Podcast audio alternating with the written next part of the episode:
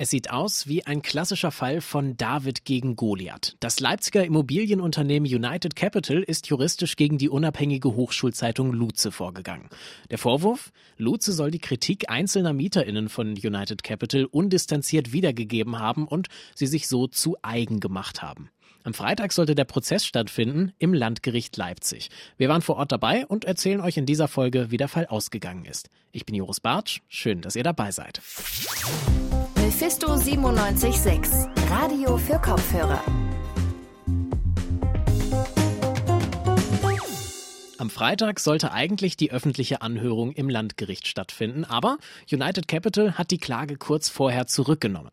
Eine Demo gab es trotzdem auf dem Simsonplatz vor dem Gericht. Vor Ort dabei war auch meine Kollegin Shannon Lee Bendig und mit ihr spreche ich gleich. Hallo schon mal Shannon. Hi Joris. Außerdem habe ich mich vor dem Gericht mit Adefumi Olanigan getroffen. Sie ist Chefredakteurin der Luze.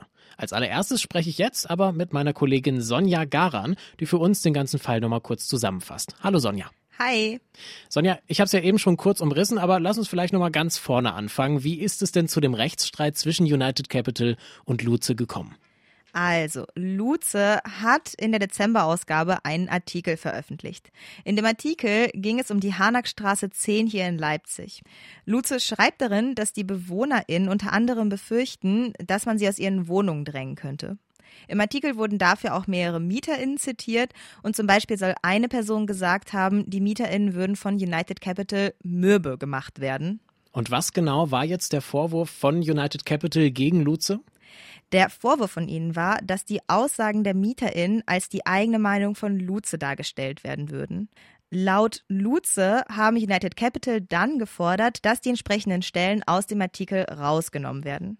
Nachdem die Hochschulzeitung Luze mit dem Fall an die Öffentlichkeit gegangen ist, haben sie relativ viel Aufmerksamkeit dafür bekommen. Warum? Ja, also in ihrem Statement haben sie geschrieben, dass sie ihre eigene Existenz und die Pressefreiheit in Gefahr sehen.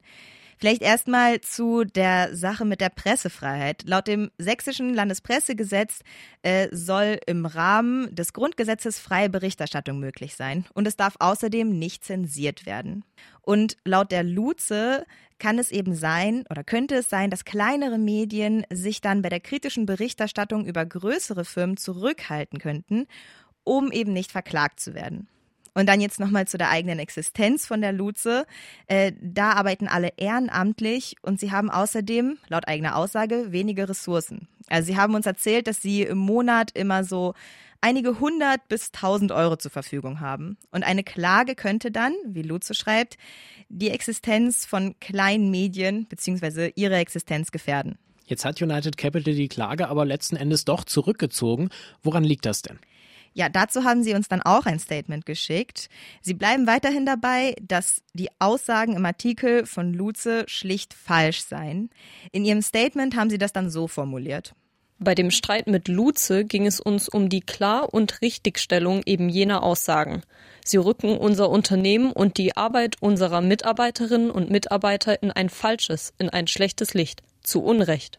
Also der Grund von United Capital, ihre Klage zurückzuziehen, äh, sei, dass in der öffentlichen Wahrnehmung die Gefährdung der Pressefreiheit zu sehr in den Vordergrund gerückt sei. Das sei aber nicht deren Absicht gewesen und sie schreiben auch, dass sie nochmal das Gespräch mit Luzo suchen werden. Sagt meine Kollegin Sonja Garan. Danke dir, Sonja, für die Infos. Gerne. Shannon, du warst am Freitag vor dem Landgericht dabei und solltest eigentlich für uns den Prozess begleiten. Zu der Verhandlung ist es ja aber gar nicht gekommen. Wieso hat die Demo dann trotzdem stattgefunden? Also, die Nachricht, dass United Capital die Klage fallen lassen, kam ja erst sehr kurzfristig vor der Kundgebung. Das Landgericht hat das auch erst am Freitagmorgen bestätigt. Viele haben davon also wirklich erst vor Ort auf der Kundgebung erfahren. Ich zum Beispiel habe das auch erst dort mitbekommen, als sich zwei JournalistInnen über den Rückzug von United Capital unterhalten haben. Und das Solidaritätsnetzwerk Leipzig, das diese Kundgebung veranstaltet hat, hat nicht nur zu der Kundgebung aufgerufen, um sich mit Luze zu solidarisieren, Sie wollten auch auf die Situation des Wohnungsmarktes in Leipzig aufmerksam machen. Weil das Netzwerk setzt sich nämlich unter anderem auch für faire Mietpreise und den Schutz von MieterInnenrechten ein. Und wie ist die Kundgebung dann abgelaufen? Gab es da ein festes Programm? Es gab verschiedene Reden, nicht nur vom Soli-Netzwerk und der Chefredaktion von Luze. Auch Einzelpersonen haben sich im Open Mic zu der Situation geäußert. Die Partei Die Partei war auch da. Die haben einen kleinen Sketch aufgeführt, der die ganze Debatte nochmal satirisch aufgegriffen hat. Und die Kundgebung war auch echt gut besucht. Es waren viele Demonstrantinnen und auch einige Pressevertreterinnen vor Ort. Die Nachricht, dass United Capital ihre Klage zurückzieht, die kam ja relativ kurzfristig vor der Kundgebung. Wie waren denn vor Ort so die Reaktionen darauf? Die Reaktionen waren ziemlich unterschiedlich. Annalena, äh, eine Besucherin der Kundgebung, hat das Verhalten von United Capital so eingeschätzt. Also ich meine, die haben jetzt, glaube ich, erstmal versucht, einfach irgendwie leichter Geld zu machen und sich einen guten Ruf zu verschaffen. Und jetzt, wo sie vielleicht gemerkt haben, okay, die Leipziger Internetzeitung hat darüber berichtet, jetzt gibt es diese Kundgebung, ähm, dass es vielleicht doch nicht so einfach ist und dass sie da lieber jetzt ein bisschen anders aus der Sache rausgehen wollen, ein bisschen versöhnlicher. Also eine Skepsis gegenüber diesem Schritt von United Capital war schon zu spüren. Du hast mir im Vorgespräch ja schon erzählt, dass du vor Ort auch mit jemandem von Luze gesprochen hast. Wie kam denn dieser kurzfristige Rückzug von United Capital bei denen so an? Ja, also für Luze kam das alles natürlich sehr überraschend. Die haben sich ja jetzt schließlich wochenlang auf diese Verhandlung vorbereitet. Aber trotzdem hat die Freude darüber wirklich überwogen. Franz Hempel von der Chefredaktion hat mir erzählt, was dieser Schritt von United Capital für ihn bedeutet. Ja, also wir zählen das schon äh, technisch als Gewinn für uns. Uns wurde jetzt die Möglichkeit genommen, vor Gericht uns ein Urteil zu holen. Aber es ist ja auch eine Art von Schuldeingeständnis. So sehe ich das zumindest von United Capital, dass sie zurückziehen. Sie äh, machen sich also keine Hoffnung mehr, dass sie vor Gericht was erreichen können. Ist für uns natürlich schön, dass jetzt die Sache vom Tisch ist und ähm, ich gehe mit dem guten Gefühl und dieses gute Gefühl hat die gesamte Luze-Redaktion am Ende auch noch mit einem Gläschen Sekt begossen. Also die Erleichterung über den Ausgang dieser Sache war definitiv zu spüren. Meine Kollegin Shannon Liebendig war am Freitag bei der Demo zum Luze-Prozess dabei. Danke dir, Shannon. Gerne. Und auch ich war heute noch mal beim Landgericht und zwar für ein Interview und das hören wir jetzt. Ich stehe hier mit Adefumi Olanigan, Chefredakteurin der Luze, gegenüber vom Landgericht Leipzig auf dem Simsonplatz. Dort im Landgericht sollte ja eigentlich am Freitag der Prozess stattfinden zwischen United Capital und der Hochschulzeitung Luze. Ich würde vorher aber gerne erstmal ein paar Wochen zurückgehen und zwar zum 23. September, äh, Dezember 2021, kurz vor Weihnachten. Wie war das für euch in der Redaktion, als an diesem Tag die einstweilige Verfügung von United Capital eingegangen ist? Wie war da so die Stimmung? Ähm, also direkt an dem Tag haben wir das gar nicht, haben wir die noch gar nicht gesehen. Am 23. war ich tatsächlich noch bei unserem Briefkasten in der Villa, weil wir wussten, okay, es hieß, vielleicht gibt es rechtliche Konsequenzen. Wir schauen noch mal rein vor Weihnachten.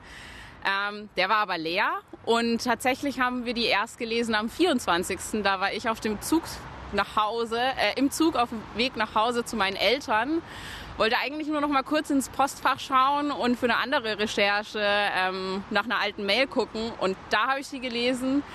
Und es war ein ziemlicher Schock so am Weihnachtsmorgen.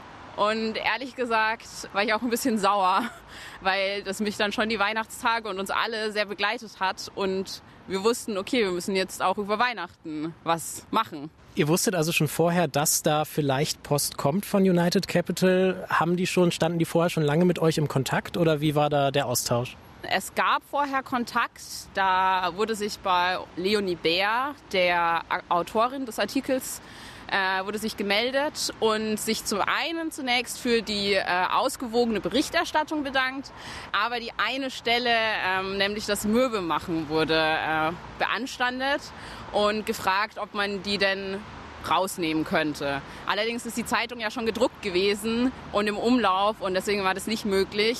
Und da standen wir vorher schon in Kontakt, kam aber nicht zu einem Ergebnis und dann ist quasi United Capital den Rechtsweg gegangen. Aber sie haben auch mitgeteilt, dass sie selbst nochmal ähm, mit euch ins Gespräch kommen möchten. Hat sich da seit Freitag schon was getan? Äh, seit Freitag nichts Neues hat sich dazu ergeben. Wir äh, sind aber an sich gesprächsbereit. United Capital, die sind auch weiterhin der Meinung, schreiben Sie in der Mitteilung, dass ihr Dinge in eurer Berichterstattung falsch dargestellt habt. Wahrscheinlich vor allem diese Stelle, die du gerade angesprochen hast. Wie steht ihr dazu? Also tatsächlich werden mehrere Stellen beanstandet. Ähm, und wir sind der festen Überzeugung, dass wir eine gute journalistische Berichterstattung gemacht haben. Und auch im Rahmen der Verhandlungen haben wir natürlich auch zahlreiche Belege, die wir dort genutzt hätten, ja.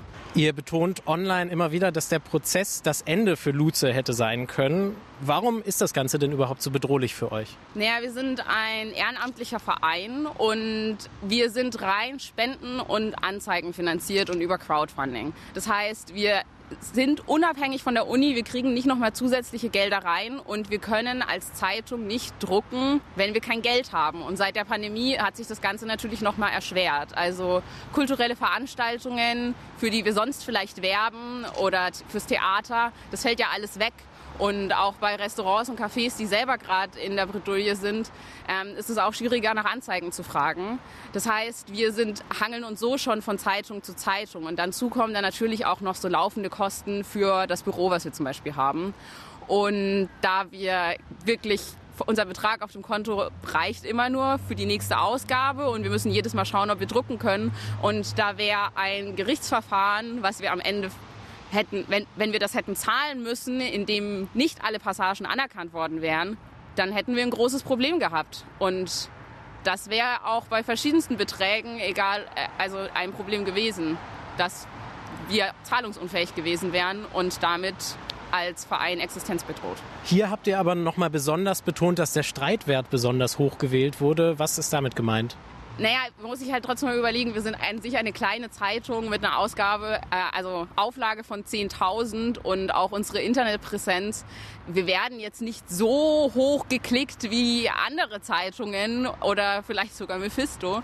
Äh, und auch dadurch, dass die Januarausgabe wieder erscheinen, erscheint, ist es einfach so irrational hoch und so eine große Form von einem Einschüchterungsversuch, weil am Ende erreicht die Zeitung gar nicht so viele und hätte es diesen ganzen Antrag auf die einstweilige Verfügung nicht gegeben, wäre das Thema komplett untergegangen.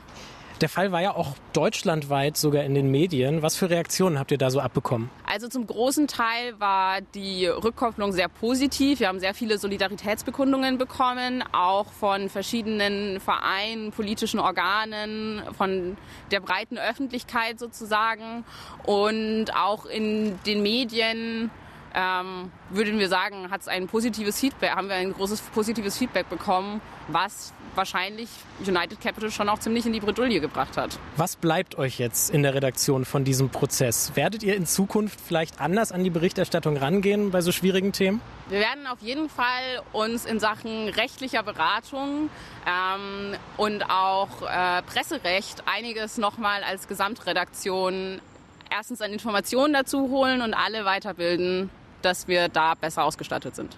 Sagt Adefumi Olanigan, Chefredakteurin der unabhängigen Leipziger Hochschulzeitung Luze. Und das war's für heute mit Radio für Kopfhörer. Schön, dass ihr dabei wart. Organisiert wurde diese Folge von Miriam Wüst und Lena Rudolph.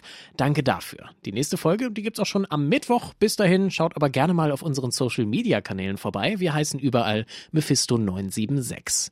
Ich bin Joris Bartsch und mir bleibt jetzt nur noch zu sagen, danke fürs Zuhören und ciao. Mephisto 976, Radio für Kopfhörer.